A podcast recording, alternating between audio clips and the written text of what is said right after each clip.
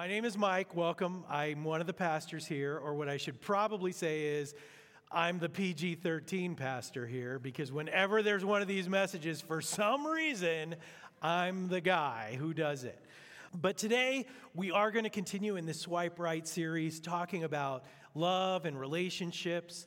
And uh, I'll start out with a confession. When I was in high school and I just started in the high school ministry at my church, I, you know, I didn't grow up in church. I didn't come to Christ until I was a teenager myself. So when I started attending, I have to confess that I got there and there were just like all these girls. And I thought, wow, I must be in the right place. Thanks, God. But in reality, the problem, and I, am being perfectly honest with you here, I found that I was more worried about finding a girl than I was about growing to be more like Christ. So that's not really a good thing. And I, I will confess that that was me for a while. I didn't really turn around one year at summer camp. And we were kind of having this moment up in the Great Smoky Mountains and somebody was playing Amazing Grace on a trumpet, and there was fog rolling in along the mountaintop. And I started to think, you know, maybe it's time for me to get my priorities straight. And I tell you this for a couple of reasons. One, because of today's message, and two, because sign your kids up for camp, okay? Because it's true, it makes such a huge difference. All right, I know they've got a lot of sports and band camps, and I'm sure they're all going to be professional athletes and musicians, but maybe this might be important too. So that's your free plug. Okay. So my problem though then was that I was focused on the right thing or the wrong thing. And I thought I was because I was focused on finding the right one that I would find happiness that way, but I was going about it the wrong way. I'm giving this talk today honestly because I hear and read and have lived some stories that are heartbreaking. Marriage stories about things that just didn't work out. I'm also doing this because I want all of us to be happy and fulfilled in our relationships, whether we're single, dating, married, wherever you are. Crossroads is presenting this series because, to be perfectly honest, sometimes churches don't do the best job of ministering to single people, and we want to make sure that we don't do that here. But finally, I would say that even if you're here today and you are married, there's a lot of practical truth that you can apply to your relationship. So, this message today is for everyone. First, it's directed to men and women who see dating as hopefully the means to find the love of their lives. So if that's you, this is for you. Also, if you're here and you're living together and contemplating marriage, hopefully there will be some things in this message that actually help you think about making that decision. And finally, if you're here today and you're kind of a recreational dater, maybe you're a player, you know who you are. You know, your dating life is about physicality. Okay, and if someone says, well, we need to define the relationship, that usually means that's the end of the relationship. Okay, well, if that's you, you might be thinking this isn't going to be relevant for me, but hold on, it just might be. So I encourage you and everyone else, please take out your outline from your program and follow along because I think there are helpful things no matter where you are in your life, whether you're single and looking single and playing games, or married already. All right, here we go. When you decide to settle down, and I hope that you do someday, it's awesome. It really is. But I want everybody here to know that when you do decide to settle down, your past will be there to settle down with you. Your past will be there to settle down with you. You see, our pasts, especially wounds and intimacies from our past relationships, have a tendency to hang around even when they're unwanted. The past doesn't stay in the past. As much as Rafiki says that it should, it must be dealt with. Now, Melissa explained this perfectly last week. And if you missed last week, I really encourage you go to the website and listen to Melissa's message on dealing with your past because it's fantastic and it applies to every single person. Just know, and this is important, please write this down the actions you take in dating relationships today, relationally, emotionally, and physically, will impact your marriage tomorrow. So, why not take steps in your relationships now to make sure that when you get to marriage, it will be its best? Or let me explain it this way, and I will make this sentence extra confusing so that it sounds deep and meaningful. Ready? When it comes to dating and marriage, the present will be your past, but it will be present in your future. Everybody got that? When it comes to dating and marriage, the present, that means right now, what you're doing right now, it's going to be your past eventually, but it will still be present in your future. Let that sink in. You don't get to select which parts of the previous chapter to take into the next. Your entire story sticks with you. So, what you're doing now is going to follow you around. This is true in all of life and definitely true when it comes to dating and then eventually marriage. Now, here's some good news, everybody. Great news. There's no such thing as a marriage problem. Got it? Married people, raise your hands if you agree with that statement. yes, of course, it's a trick question. See, don't misunderstand. I've seen plenty of marriages with problems, I've seen them up close and personal, but I've never seen a marriage problem. The problem isn't with marriage. See, what I see, it's individuals with problems who got married. Individuals with problems who got married. And what kind of problems? Well, problems from your past, issues, habits, wrong ways of thinking.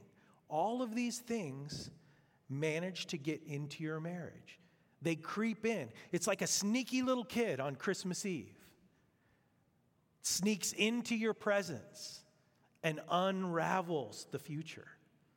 And I think I know why that happens because we haven't dealt with our pasts. So here's the big reveal for today. A big reason that people have so much difficulty within a marriage is the fact that people walk into that marriage believing a myth. And no, I do not have a lisp. I am pronouncing that correctly. A myth. And that myth is the myth of the right one. The right one. Here it is. If I marry the right one, everything will be all right. Together, say it with me. If I marry the right one, everything will be all right. Please use air quotes, people. We're trying to go deep. But do you get it? Many people married thinking that if they found the right one, the rest would take care of itself. As long as I find that right person, my soulmate, that one person that God has picked out for me, then everything will be all right. And everyone would live happily ever after because they found true love. Except the problem is that in real life, people don't always live happily ever after. And why not? Because the person that they married thought the same thing. They thought, if I marry the right person, everything will be okay. And what they didn't know is prepare for a lot of air quotes here that while they were looking for the right one, thinking that when I meet the right one, everything will be all right, the right one was doing the same thing and they didn't know it. So the other person they met was looking for the right one, and these two people who are looking for the right one meet each other and they think, oh, I've met the right one. The other person's also saying, I've met the right one, and everything's going to be all right. But it's not all right because they're expecting the other person to carry the load of the work that relationships require. And so this creates a very important question for us. How do the right ones out there know they've met the right ones. And here come the biggest air quotes because this is what our culture tells us chemistry. Yes, ladies and gentlemen, the world of chemistry. Let's get kids interested in STEM. So, chemistry, you know, we just talk for hours and all I think about is him and I can't stop thinking about her and I just can't keep my mind off him and he can't keep his mind and other things off me and all of these all of these different things we just have such good chemistry you know it's just chemistry there's chemistry and so everything has become about chemistry I don't want to minimize the fact that chemistry does matter but there has to be more I can think of when I was newly single, and it was New Year's Eve. I was visiting family in Florida, and um, a group of us were going to go spend a fun New Year's Eve at Busch Gardens. It's a theme park. We were going to go, you know, ride roller coasters and listen to music and all of that stuff. And what happened was everybody except one other person bailed out. So it was just myself and her. So next thing you know, I'm on a date on New Year's Eve. You know the pressure. The New Year's Eve pressure, it's a terrible thing because what? You're supposed to kiss somebody at midnight. Ugh, who came up with that? So much pressure. So we're having a good time and we're listening to music, and then everybody counts down and they start playing Auld Lang Syne, and there's literal, actual fireworks in the sky. So, was there chemistry? Yes, there was a lot of chemistry. And did we live happily ever after? Well, Look to the woman next to you and say, Are you her? And see what happens. Exactly. She's not here. So you see, we rely so much. And if people aren't wise, they feel all of this chemistry. And first they start to think, well, I, we've got all this chemistry going on, but you know, I would never buy a nice new pair of shoes without trying it on first. Or I would never buy a car without kicking the tires and taking a test drive. So then all this physicality starts going, and then the sex thing starts happening. All right, and then people start saying, ah, it's the greatest thing in the world because there's so much chemistry. So they're convinced I've met the right one. And since I've met the right one, everything's going to be all right. But really, the only thing they worked on was the sex. And once that relationship soured, and this is very important, so did the sex. Because it was based on something other than God's plan for sex. It was based on something about meeting our own selfish needs rather than expressing love for the person in the context of marriage the way that God created. In truth, these couples that do this, all they really had was the chemistry. No one wants to admit it, but we all have the tendency to say, but it's different for us. It's different for us. It's different because no one has ever loved like we love. And it's true love. So I'm sure God will understand that we're completely going outside of the context He created. And then we wonder why it doesn't work out because we've convinced ourselves, yes, it's true love. Thanks, Disney. so they got into this relationship, and all of a sudden there's trouble, and then guess what starts to suffer? The chemistry. And so up to this point, it's been so passionate and sexual and apparently awesome, but then suddenly that part of the relationship begins to die. And the guy is really confused because the guy thinks, well, if we have more sex, we'll fix it. Because that's how a guy's brain works, too. And the girls are like, no, wait, that's not how it works. And all of a sudden, there's all this tension and there's this confusion. And it's like, oh, it's this one of a kind love that we're going to have forever. And suddenly, the very thing that was holding that together, the chemistry, is starting to die because they're no good at relationship because they believed the right one myth. If I meet the right one, everything's going to be all right. They didn't know how to do a long term relationship, they only knew how to do the physical part. But here's the good news here's the great news it does not have to be this way, it can be great.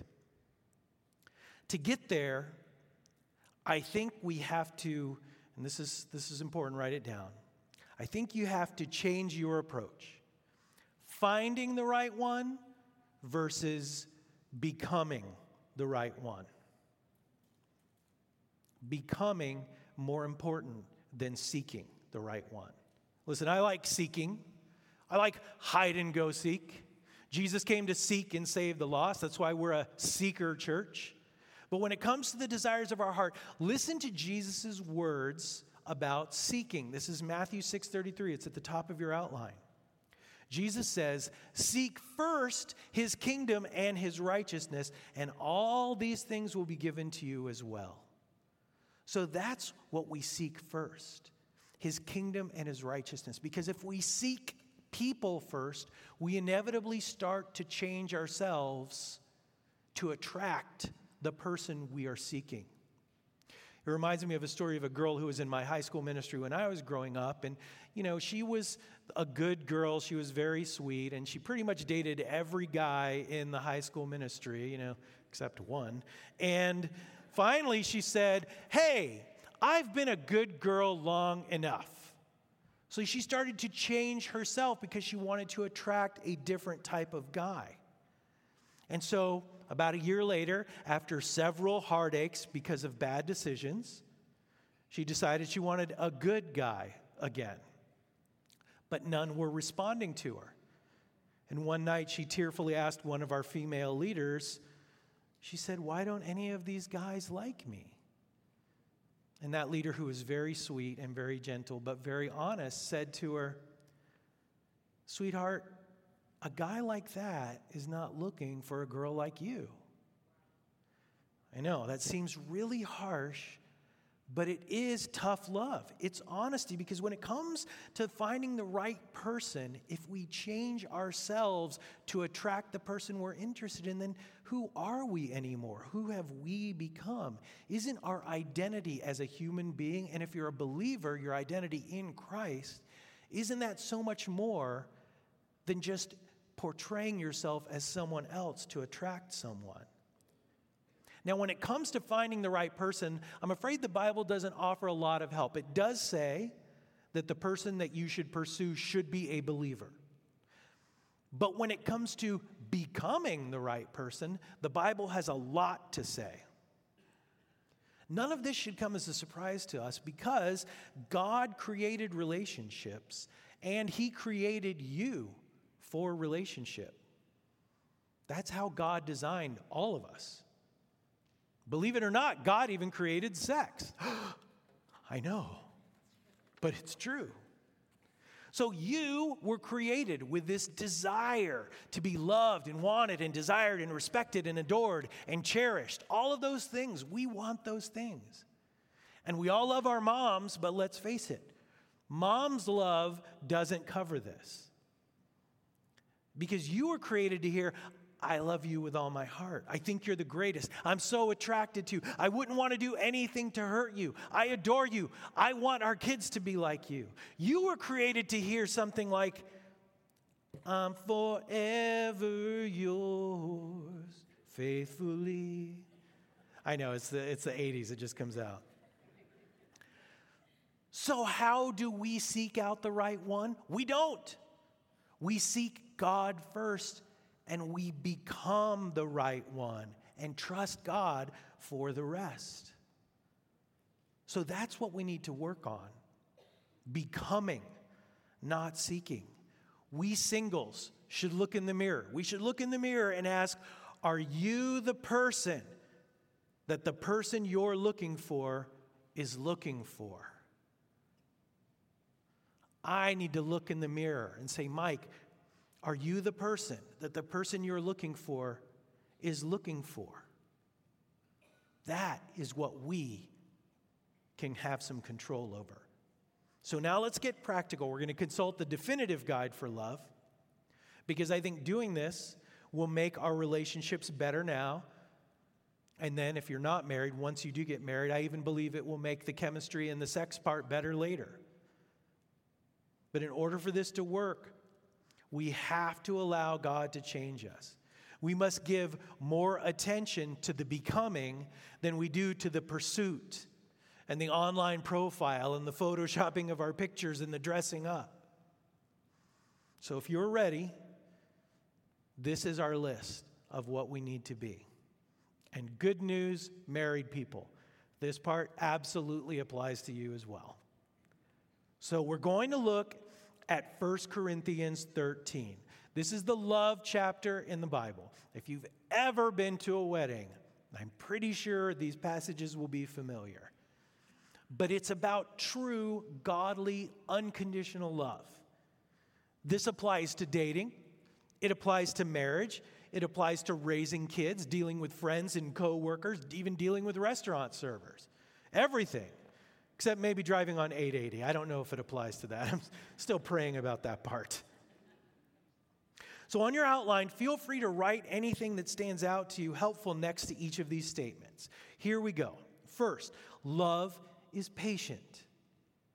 We've heard this before. Love is not pushy, love waits on the other person. Love pushes me to give you more time. Even in the bathroom in the morning. Yes, it's true. Wouldn't it be great to date a patient person? Wouldn't it be great to be married to a patient person? Well, here's what you can work on be a patient person. Let God change you. The next one is that love is kind. Love is considerate. As a single man, I have I'm become convinced that kindness is a trait that our culture doesn't value anymore because it equates kindness with weakness. But that should not be because it takes a strong person to be kind. We're so worried about coolness. I have to be cool, so we sort of detach ourselves from people and don't worry about what's important to them. That takes away our kindness. And the problem is that if we don't treat people with kindness, we're more apt to allow those people to treat us with unkindness because we consider it normal. Love does not envy, it allows the other person to shine. If I truly love someone, then I'm not threatened by her success. I want to celebrate her accomplishments with her. Where envy says, I don't feel good about myself, so nobody around me can feel good about themselves either. But love doesn't do that. Love does not boast, and it is not proud. See, when we love someone, we're not focused on ourselves. We're focused on treating that person in the absolute best way possible. We're focused on doing things that reflect the kindness and the love that we feel for them even opening doors. I know that's become kind of a thing you're not supposed to do anymore, but I'm going to keep doing it. Now, you might be thinking, Mike, um, so what you're describing so far doesn't really sound like the most exciting date, you know, being kind and patient and all of those things. Okay, well, here's one that I really strive for when I'm spending time with someone who I care about, and that is that love does not dishonor others. Love doesn't behave disgracefully or dishonorably or indecently or anything that would cause the other person to have regrets. Single ladies, wouldn't it be great to go out on a date not having to worry about how the night's going to end? Hold on, let me be fair. Single guys, wouldn't it be great to go out on a date and not have to worry about how the night's going to end? Because let's not pretend this is a one sided thing. You know, to not have to worry about, hey, why is that person offering to buy me a drink? Why is that person offering to buy me another drink? What's going on here? To not have to worry about that. Guys and girls, do you know how unique you will be if you make up your mind right up front before any kind of dating activity that you're not going to do anything that would dishonor the other person. You would be so rare. I know this is true because I've been told how rare it is. And finally, love is not self seeking. Love is not being about, I'm on the lookout to get what I want, but instead what God wants. You see, these are the things we can work on becoming rather than always working on the pursuing to find the right one. Now, single people, married people, wouldn't you say that that list of things from Corinthians that describes love, wouldn't you say that those things are challenging? That they are not necessarily easy to do, that they kind of conflict with human nature? They sound kind of difficult. To be perfectly honest, I have to tell you, a lot of married people I know would tell me, you know, that love is patient, love is kind stuff. I thought that would all come naturally once I found the right one. So they didn't really make the effort to become the right one. They thought it would just all come naturally. And so, because they thought their partners would be perfect and have all of this 1 Corinthians 13 stuff down, well, now they have to work extra hard at it because they weren't prepared for it themselves. Either that or maybe they just bail out. So, yes, it's difficult, but it's not as difficult as getting married and being unprepared for it. So I'm going to start to wrap up. First of all, remember if you're here and you are married, being single can be difficult and painfully lonely. So please include your single friends when you can. Third wheel syndrome is real. I know. And I don't want to skim over this too quickly because there are a lot of people out there who are forgotten and sitting home on Friday and Saturday nights. And I'll, I'll, tell you, the silence can become deafening. This affects me quite regularly. And let me tell you so, my married friends, the single people that you know, I can assure you that they are so tired of sitting there wondering, what's wrong with me? Why have I not been able to find someone yet? And you might even start to wonder that about them too you know? They go on lots of dates, but they can't make them stay. It's Taylor Swift syndrome. The other thing I want to include for our married friends here today please don't believe the lie that the one is out there and that your spouse isn't her or isn't him. Right? I know this is getting real but this deception makes us restless, and we start to believe that the grass is greener over there and that divorce will correct our mistake because we didn't get with the right one that God planned for us. Listen, marriage is not a secure base from which you can go out and start seeking the real right one, okay? That's a lie and that's pure evil, and your spouse does not deserve to be treated that way. So don't let those thoughts enter your mind. I would even say that that's childish thinking. Look at how Paul finishes the chapter. 1 Corinthians 13 11 tells us, When I was a child, I talked like a child, I thought like a child, I reasoned like a child. But when I became a man, an adult, I put the ways of childhood behind me. See, childhood stories always end with happily ever after. Children's stories ends when the prince and the princess finally getting together and the terrible lesson is that once they met, the rest is easy. But see, we don't see what happens after the credits roll, and two people have to deal with relationship and the challenges and the difficulties and who left the cap off the toothpaste. It's not reality. That's how children think. So, my friends, if you're here and you're single and looking, or you're married and looking at greener grass, it's time to grow up, to quit thinking like a child. It's time to focus on the person you are becoming rather than simply the person that you are pursuing. Please remember this meeting the right person without first becoming the right person is a recipe for an unhappily ever after ending. So I encourage you, I even challenge you.